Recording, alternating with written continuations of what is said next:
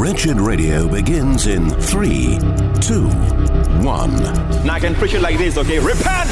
Or I can tell you, change your mind. Preaching repentance in the area of consciousness of sins is dishonoring the work of Jesus. Repentance means you realize you're guilty, that you deserve the wrath and punishment of God. You begin to realize that sin is in you, and you turn your back on it in every shape and form. You renounce the world, whatever the cost, and you deny yourself and take up the cross and go after Christ. It's time for Wretched Radio with Todd Friel. How do you separate out talking about religion from talking about politics? When should you speak in sort of a religious moral sense, and when should you speak in a kind of a secular sense when, when you're trying to make an argument? Well, that's a good question. This is Wretched Radio. That was the voice of Jewish Ben Shapiro on his Sunday special, hosting a Roman Catholic, Matt What is a Woman Walsh, asking a very important question.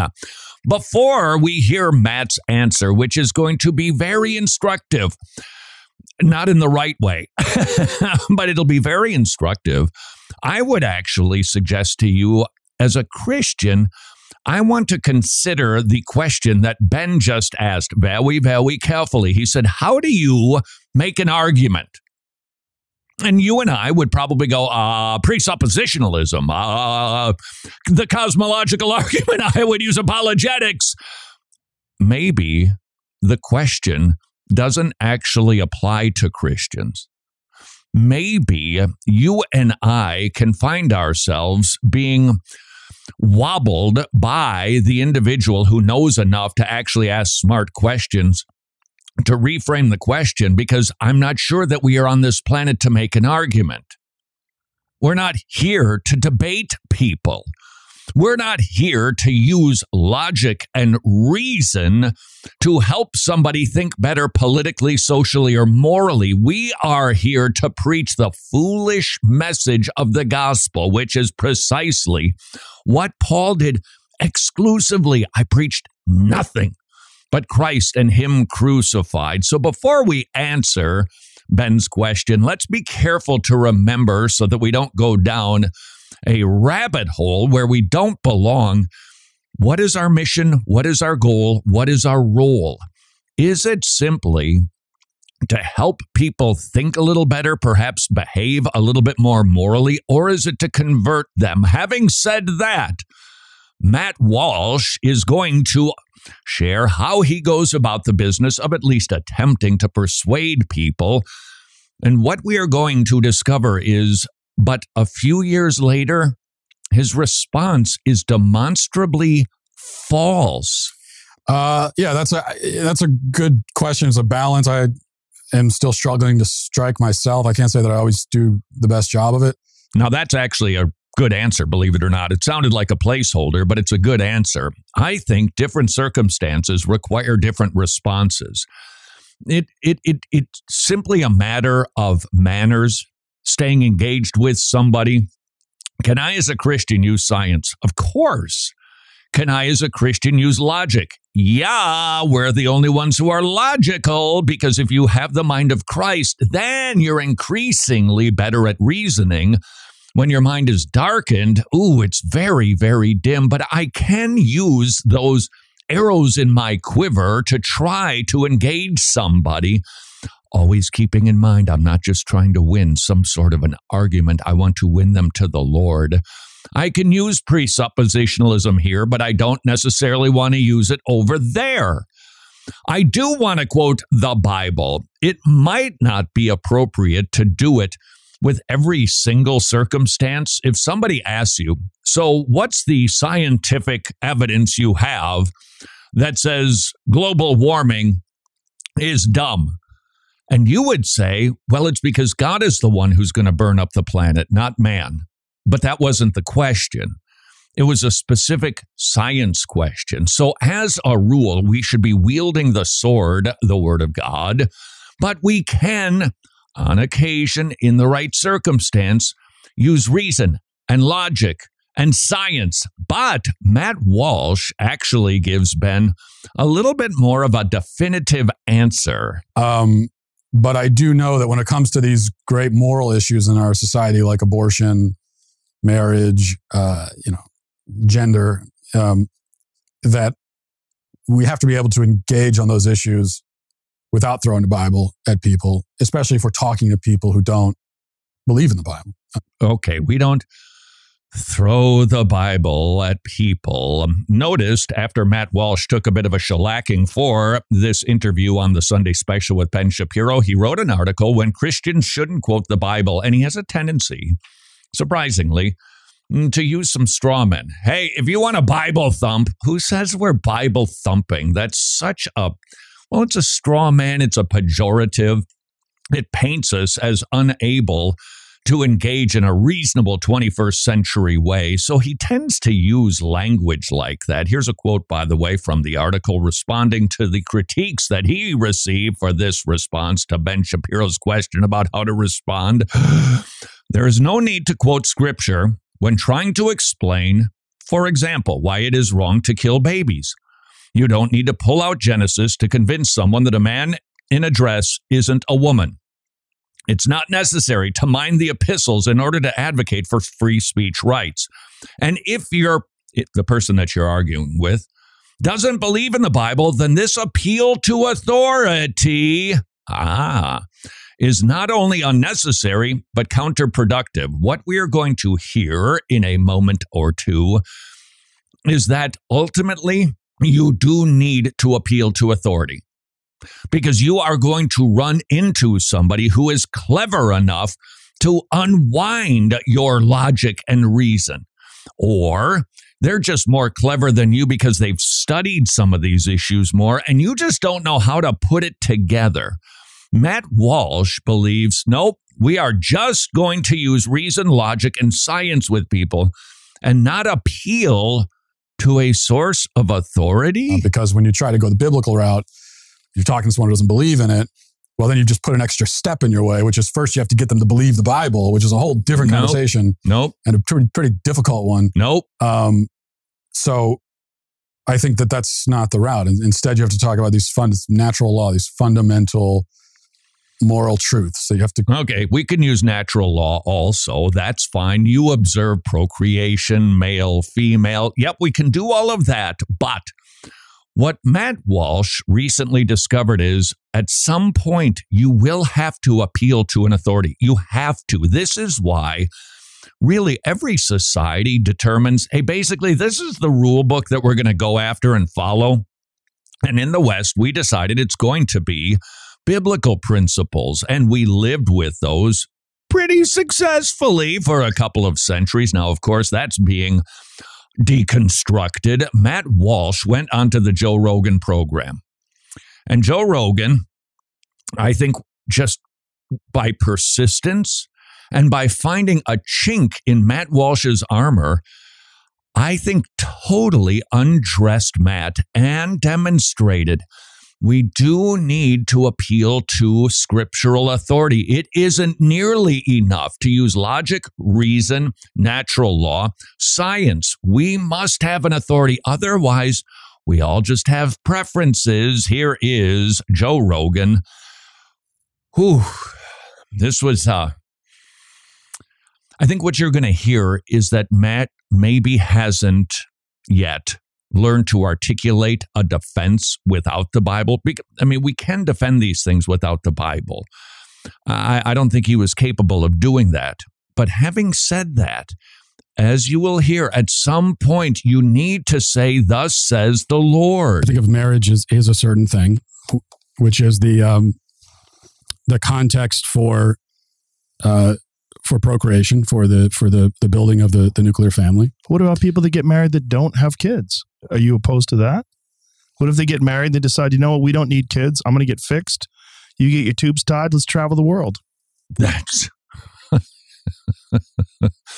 and that was the line of reasoning that Joe Rogan took. And in my estimation, Matt was not able to overcome that objection. Now, I think he could have, and he should have, but he didn't. But listen to the grasping and groping for something besides the Bible to defend marriage between one man and one woman. Well, what do you mean? Am I opposed to it? I mean, I, I think that uh, that every married couple should be open to life. But what if they don't want to? Are you opposed to them being married? If marriage is only for procreation and to bond a family together, What about people that are deeply in love that never want to have children? I, I don't think it's it's not only procreation, but that is one of the fundamental definitional uh, uh, aspects of it. He should have gone into those other aspects, like we know that procreation is between a male and female. We also know that it is best for a child to have a mother and father. Furthermore, we know that marriage has a stabilizing effect on a society. Therefore, our government concluded we need to offer advantages to getting married because we know that it is good in every regard. He could have gone that route. He could have defended his position against Joe Rogan, but he didn't. Instead, he tried to use procreation as the only indicator that it should be between a male and female. And I think that Joe Rogan, he saw his opening and he walked right through the door, and somebody will do that to you too. We'll continue listening to Matt fumble the ball with Joe Rogan so that we can learn how to respond rightly with the right response, the right tools, so that we don't end up looking like Matt Walsh on the Joe Rogan program. This is Wretched Radio. Hey, isn't this groovy? Dozens of crisis pregnancy centers have been vandalized or set on fire because of the Roe v. Wade decision. A preborn center in Buffalo was firebombed.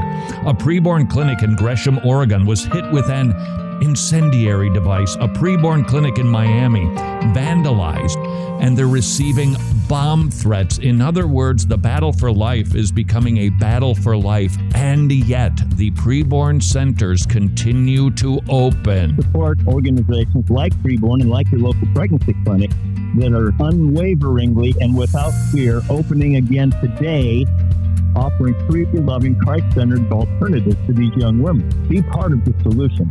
Please join the uh, literal battle for life. Preborn.org slash wretched. Preborn.org slash wretched.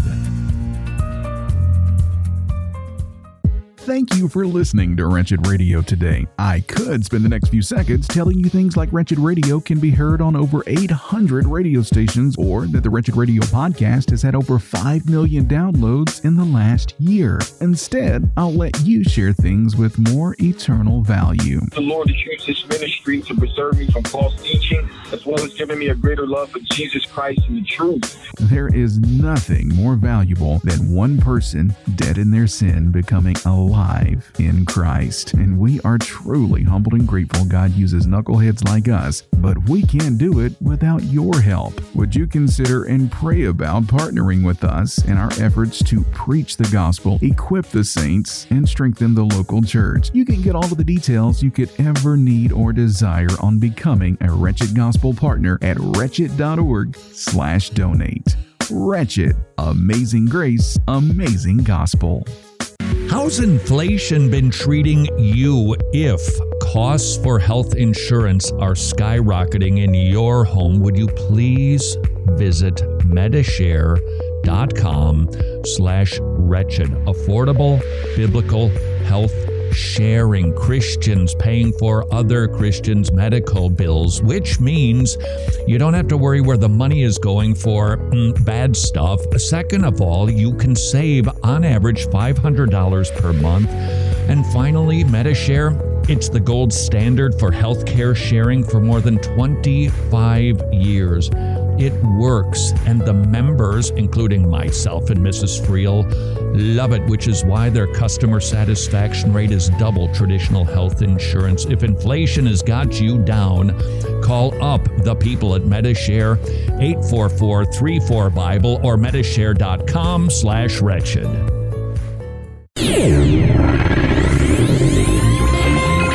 Important dates in Christian history. 988 AD. After examining several religions, Vladimir, Prince of Kiev, chooses Orthodox Christianity to unify and guide the Russian people. Even after a century of atheistic communist rule, Orthodoxy remains at the core of life in Eastern Europe to this day. This is Wretched Radio with Todd Friel. This is downright painful. This is Wretched Radio. Joe Rogan, a very popular podcaster, hosting Matt Walsh, no doubt, to talk about what is a woman, gender issues, sexuality issues. And Joe Rogan revealed that Matt Walsh's belief that when it comes to arguing morality, values, politics, social issues, Whatever you do, Christian, don't use the Bible. He was emphatic about that point on the Ben Shapiro program. He wrote a follow up article making it clear he's a Roman Catholic who refuses to use scripture because it is a an appeal to an authority. Honestly, that's the very reason we do use scripture. It is the authority, and so we use it whether somebody believes in it or not. You probably remember this illustration from Voddie Baucham. His presuppositional apologetics punch a hole in somebody's worldview. In other words, you can ask smart questions, dismantle their argument, or at least cause them to go, huh, maybe I haven't thought that through. But then you fill it with truth, and that comes from God's word. Voddie Baucham talks about two knights approaching each other on their stallions. One of them has a lance, the other one doesn't. They're going to engage in a to death battle, and the fellow without the lance says, Put down thine lance. What's the fellow going to say? No, I'm going to use it and I'm going to win. And that is the Bible.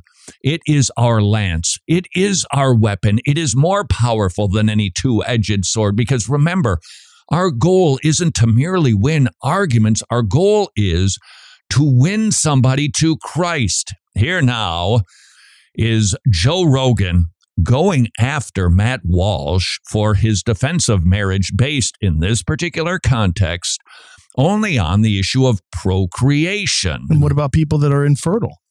They fall in love and they realize that they can have babies. And they don't really necessarily want to adopt. And now, do you hear where he's going with this? Matt, your contention is that marriage should just be between the two parties that can actually create children. But hey, there are people in the marriage institution that don't have children. They don't choose. They are struggling with fertility. So, therefore, concludes Joe Rogan, the exception throws out the rule. Now, I don't know that Matt handled that very well, but the point of this diatribe is to hear Matt trying so desperate. He's run out of gas to defend his position without an appeal to authority. Is that okay for them to be married? Because then you're, by definition, marriage falls into a completely different thing because then it's a bond of love, it's a union of love. Sure. I mean, that doesn't change the nature of of marriage, though. It's a, it's a little bit like decent um, answer. I say that. Uh, uh, what's the definition of a woman? Well, a woman is someone who, by her nature, can conceive children in her womb and bear children. And then the response is always, well, "What about women who are infertile? Does that right. does that destroy your definition of woman?" And uh, it it doesn't because you know it, it's still it's still a woman's nature to bear children. And not every woman will. Now, do you hear what point is being begged? But why exclude others from that institution? And there will be disease and infertility and, and old age and all these things that will preclude that, but it's still it's still of her nature to do so.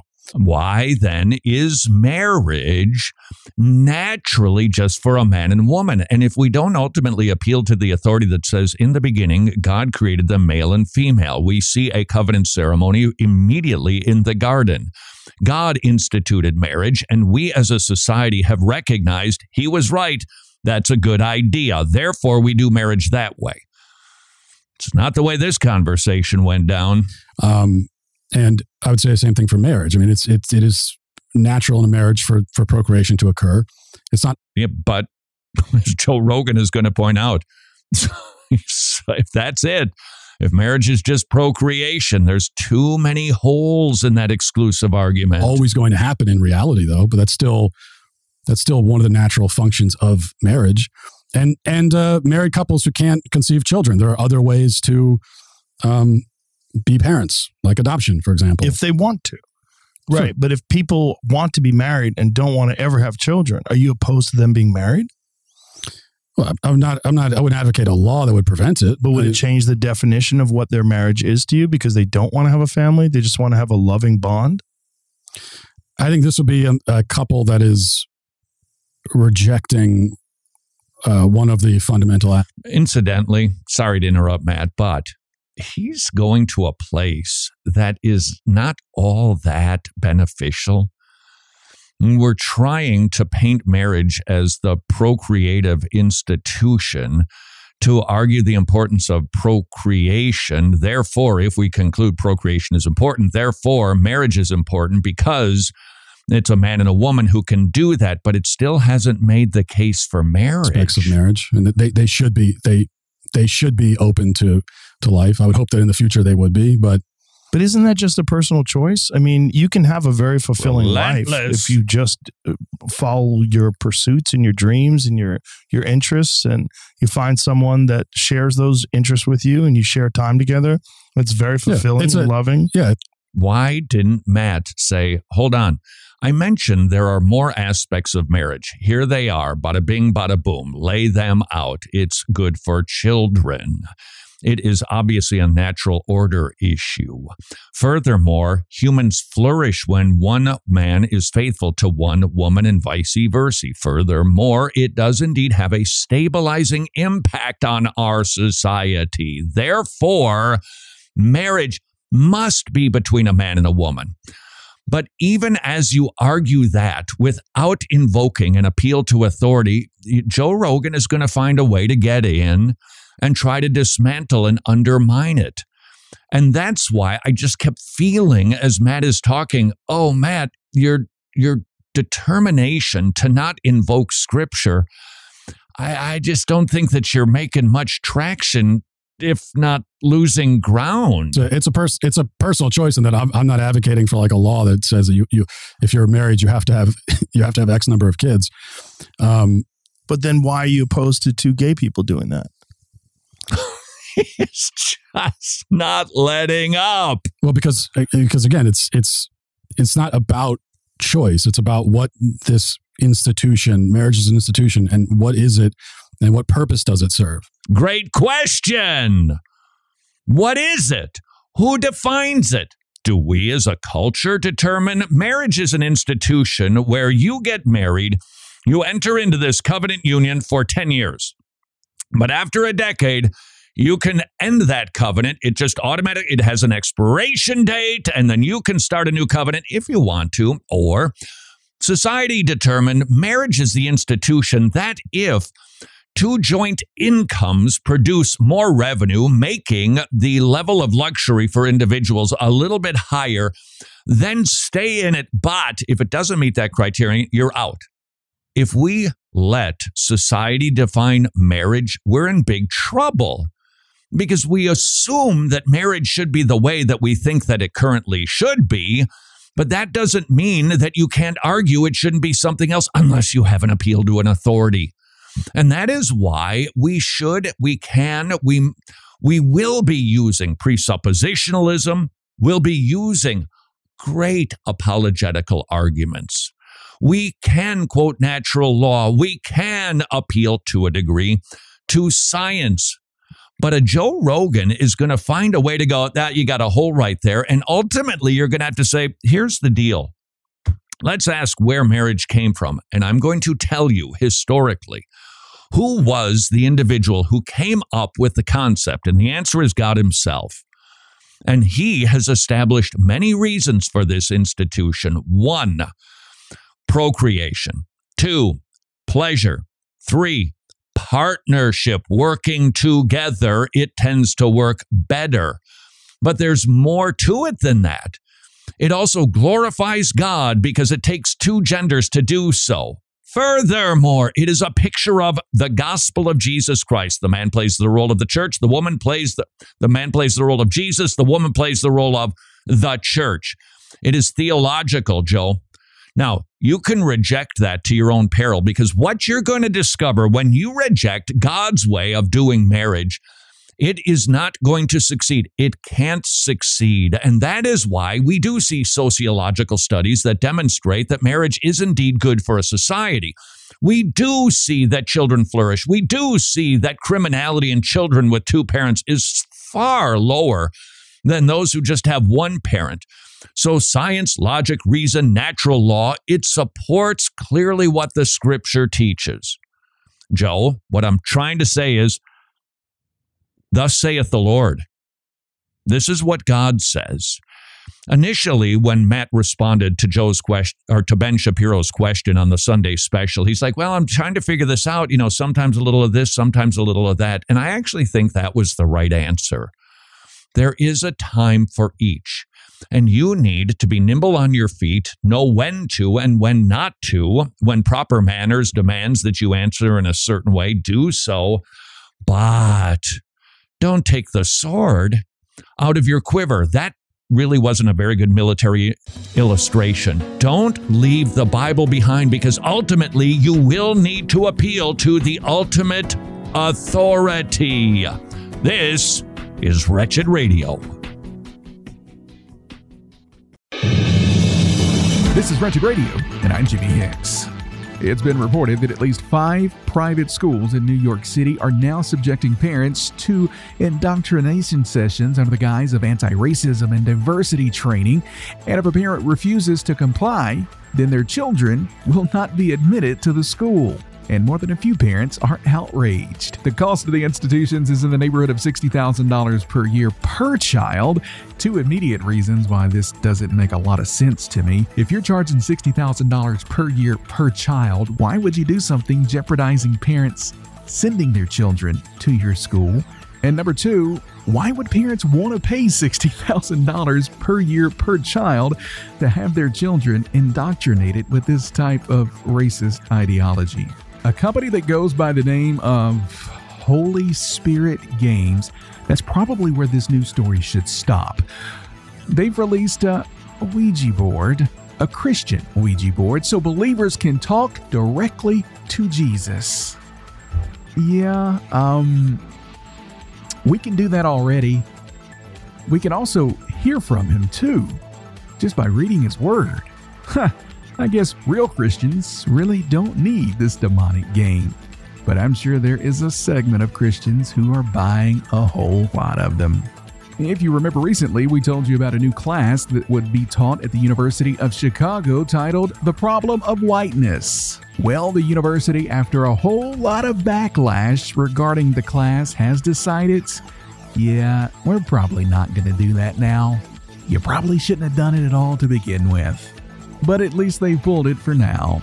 Lawmakers in Tennessee have filed a bill to ban the controversial practice of pediatric medical gender transitions in the state. Tennessee Majority Leaders William Lamberth and Jack Johnson introduced the Protecting Children from Gender Mutilation Act. The law, if passed, would bar doctors from prescribing puberty blockers, cross sex hormones, and performing gender related surgeries on minors for the purpose of medical transition. Quote unquote mutilation. It would also allow patients and their families to sue for damages and let courts impose an additional $25,000 penalty for each violation. Don't you just wish all states in this country would make laws that protected children? More Wretched Radio is straight ahead. I'm Jimmy Hicks. Books of the Bible.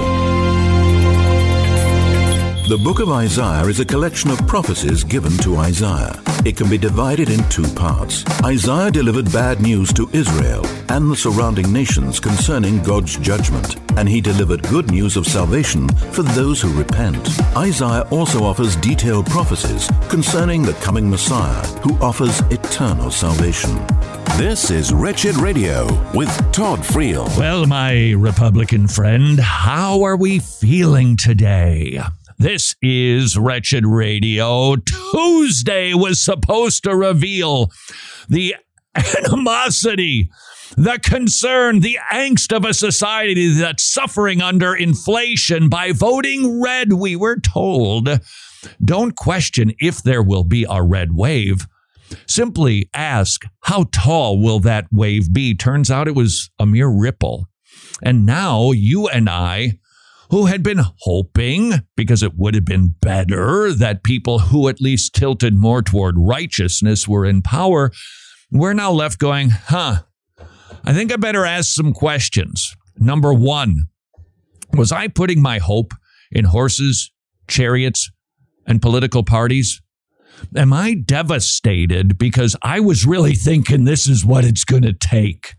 That is a question that we should always be asking because we never want to put our hope into anything besides Jesus Christ. Number two, about which economy am I most concerned?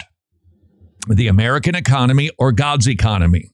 Which is an eternal economy, which is an economy that is transcendent, that is operating on a far higher level and plane with far greater implications. Knowing that God is sovereign, why, why was I thinking that if we just get a political party in power, that this economy is going to be better? Now, I think it would, but that's not ultimately the economy that matters. And that brings us to number three. Am I believing the doctrine of sovereignty? Do I believe that God is in control of election results? Whether you believe these elections are free and fair or not. I mean, that, that, that's an interesting conversation if you'd like, but we need to recognize even if people are cheating to win elections, it's because God predetermined it, because it is what is best. It is what is going to affect his economy the most. And you and I can be a little disappointed after something like Tuesday. That's fair, but we want to make sure that we are remembering sovereignty. God determined this. God, God has got the next election figured out too, because He's determined the results of every election. Why? Because His concern is not the American economy. Oh, believe me, He's aware of it, He controls it. But that ain't the big deal. You don't read those Bible verses. Our mission in life is to make sure that the stock market stays robust, always in a bull market, so that the uh, the churches can be well funded. You just don't see it. God's concern are the souls of men, his glory. Are we remembering that when we receive some bad news when we wake up on a Wednesday morning after an election? Question number four Did I really think that a red wave would fix this? Did I really think that it was going to get to the moral issues, the worldview issues that are ultimately producing such horrific thinking and such satanic expressions of evil. Did I think that a red wave would cure those problems? Case in point, let me take you to it's a bit of a challenge, so get ready for a little bit of tough sledding here. It's Carl Trueman. He's a brilliant fellow, and he writes regularly about social issues on a higher plane. And as you hear Carl Trueman describe the difference, sorry for this, but this is our world. We're just trying to follow the vernacular of the pagans here. There's a difference between somebody who says they're gay versus somebody who says they're queer. Now, I always thought the Q word was a pejorative and you shouldn't call somebody that. Well, now there are people who are insisting you do call them that. But listen to the motive behind it. This is Carl Trueman. Like I said, he's a little bit lofty. We wish sometimes he'd bring it down just a tad for some of us. He wrote this There's a fundamental incoherence in an alliance that requires affirmation of the gen. He's talking about LGBTQ, LGBTQ2S plus. That there's a, there's there they they really can't reside together, and he's going to explain why. There's a fundamental incoherence in an alliance that requires affirmation of the gender binary in the L and G and the B. So if you're one of the lesbian, gay, bisexual, they still want to affirm genders, a gender binary. But the T and the Q emphatically deny that. Because it doesn't matter what you identify yourself as. That's clearly what transgenderism states. And so too is what the Q is trying to accomplish. That I'm whatever, daddy o. I'm amorphous. This is Carl Trueman. The category, the, the, the, the, the Q category is the category that destabilizes, subverts, and excludes all other categories. Here's why. This is a definition from an opinion writer at the New York Times. This is this is really instructive stuff. Queer theory, this is New York Times. Queer theory is about deliberately breaking down normative categories around gender and sex, particularly binary ones like men and women, straight and gay. So this alliance of LGBTQ, et cetera, et cetera, uh, they don't have the same agenda. They don't have the same goals. And that is why, by the way, a lot of LG and B people are going, um, the trans, you got to get your own, you got to get your own alliance going because it's different than ours. Here's from the New York Times. Saying you're queer could mean you're gay. It could mean you're straight. It could mean you're undecided about your gender. Or you prefer not to say. Jimmy, did you know that? That that's that's what the queer word means? Whatever not. I'm happen to be thinking that it means.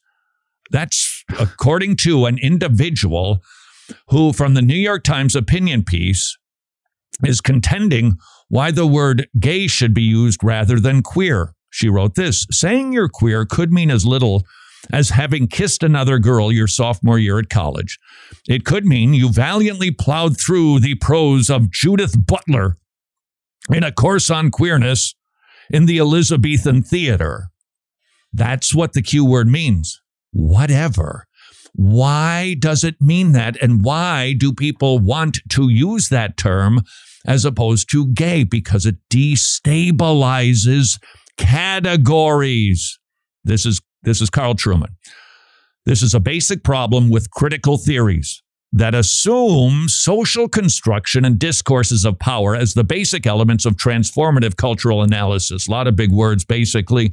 Here's the problem with CRT they say this is the way to figure out our culture. And they have rewarded us by telling us we simply don't understand what's really going on and lacking the intellectual smarts to comprehend the allegedly sophisticated arguments of the critical theories. But that is to mistake opaque jargon for sophistication and truth. In other words, CRT, the Q word, it's all designed to just blur so that there are no categories at all. We're just all amorphous blobs. Trueman, the truly profound have little reason to bury the thoughts in semantic smog. In other words, people who are smart don't need to do a lot of redefining of words, linguistic razzle dazzle, because they've actually just got a strong argument. And this is how he concludes. Whatever the categories of the day are male, female, straight, gay, bi, cis, white, black if they are or become remotely stable, then they too are ultimately a part of the discourse of power. In other words, they become the oppressor. So we want no categories. That means that they too are liable to be overthrown as new marginal communities emerge. So if LG and B have their way, they're still a gender binary, then they're the oppressive class and somebody's going to come along and topple them too.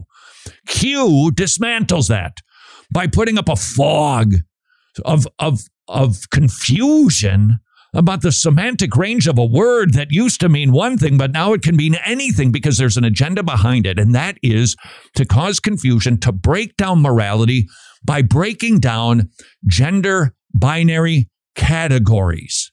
You say, Friel, you just got lost in the woods. What does this have to do with politics? Exactly. Do you think that a Republican president is going to be able to correct this sort of wildly aberrant thinking?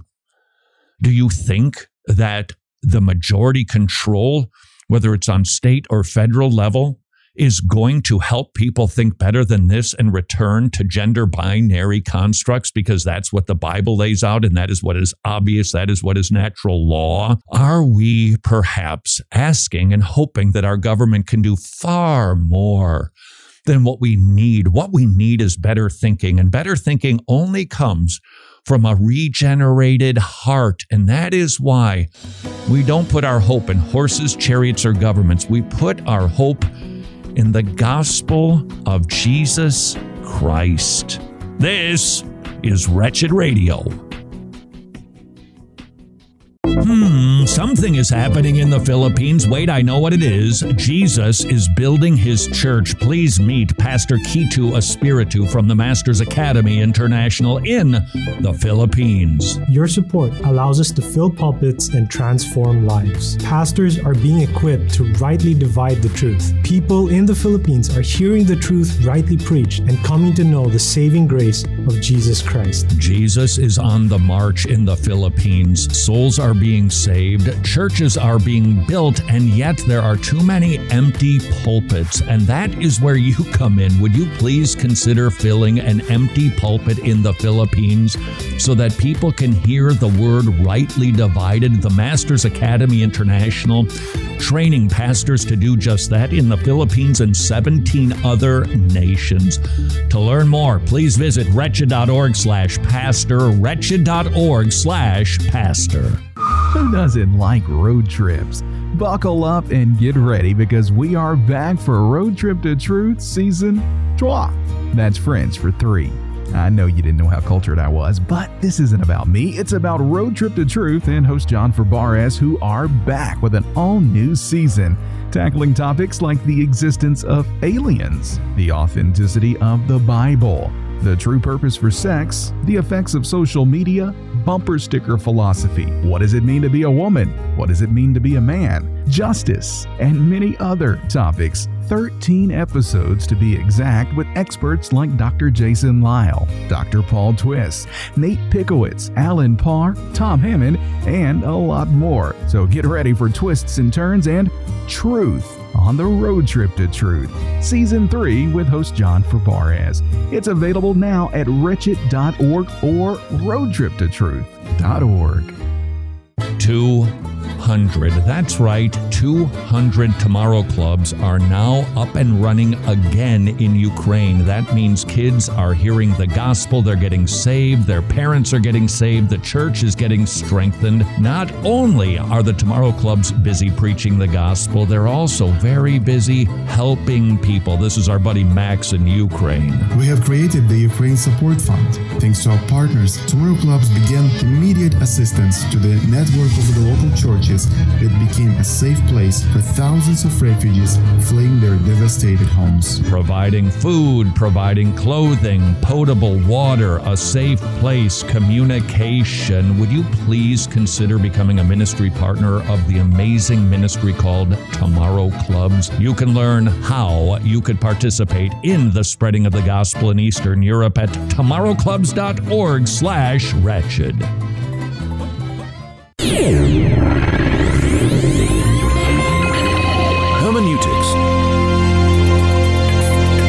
A vital part of biblical hermeneutics is an understanding of genre. One genre we find in Scripture is narrative. Narratives tell us of real events with real people in real places at a real time. Not everything we read in narratives is condoned by God, but everything we read is part of God working out His plan for the world. This is Wretched Radio with Todd Friel. Another example of the need for the Great Commission. This is Wretched Radio.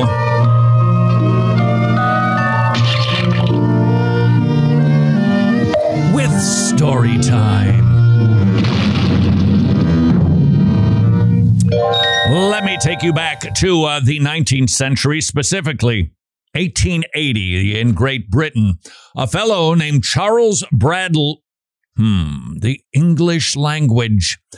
It's the easiest language to learn. It is the most difficult language to learn goodly. Charles Brad, L A U G H. How would you say that? Laugh, laugh. Well, yeah, but I don't think his name is Brad. Brad Laugh. Wouldn't it be Brad Lowe? but there's no O involved in this.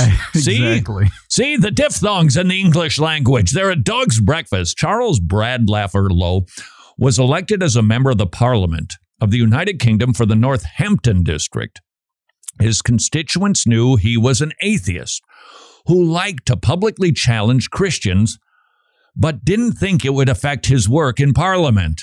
Hmm. Maybe we could learn a lesson from that. Maybe the reason that we see such a mess in our society is because we do not have righteous leaders. The question, of course, is how do you get those? How do you produce somebody who is righteous? And there is only one answer to that question conversion, regeneration. Remember 1 Corinthians 2 and 3. People don't get logicked into wisdom. They get saved into wisdom. You must be regenerated. Then things start to make sense and fit into place because your brain is increasingly in alignment with reality. And it is God who has determined what this reality is and how things are to function. We need saved politicians. They'll make better decisions. We need people who are born again, leading. So that means while you might be a little disappointed in the election results, that means there's hope. That means there's actually something you can do. How many times have we heard the conservative pundit being outraged? Every boy, the industry of outrage. And we have a tendency to look at the liberals and go, well, Saul Alinsky said, never waste a tragedy. You got to use that and you got to keep people stoked and angry. And we criticize that, rightly so. But I see an awful lot of that on the other side of the aisle where we are stoked. We are, our, our, our media, it's like a bellows that just get fanning the flames, getting us annoyed, oh, questioning everything. No, that was not a blanket statement that everything we hear is right or wrong. It's just an observation that you and I also feel the effect of a media that needs agitation to retain eyeballs. And you and I are constantly told we won't, we're like Twisted Sister. We're just not going to take this. No, we ain't going to fake this. We're not gonna. We're not gonna take it. No, we ain't gonna break it. Jimmy, you are a rock and roller. How does that go exactly? Yes. All righty then. That's what you're told, aren't you? I got it for you. Hold on. We'll get this resolved. These are the big issues of the day. Lyrics to Twisted Sister.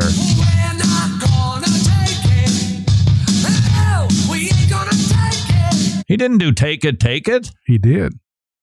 That's kind of lame.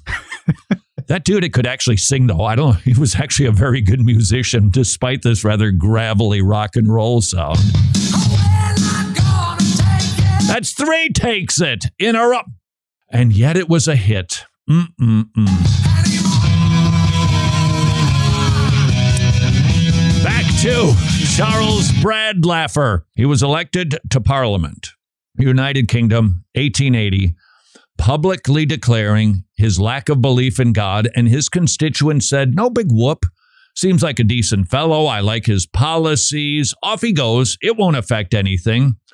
They were proven wrong on the first day because he objected to taking an oath of allegiance before God on the grounds that God did not exist. He asked to be allowed to make a good old fashioned cross my heart promise and leave God out of it. Denied. The parliament said, no. What grounds?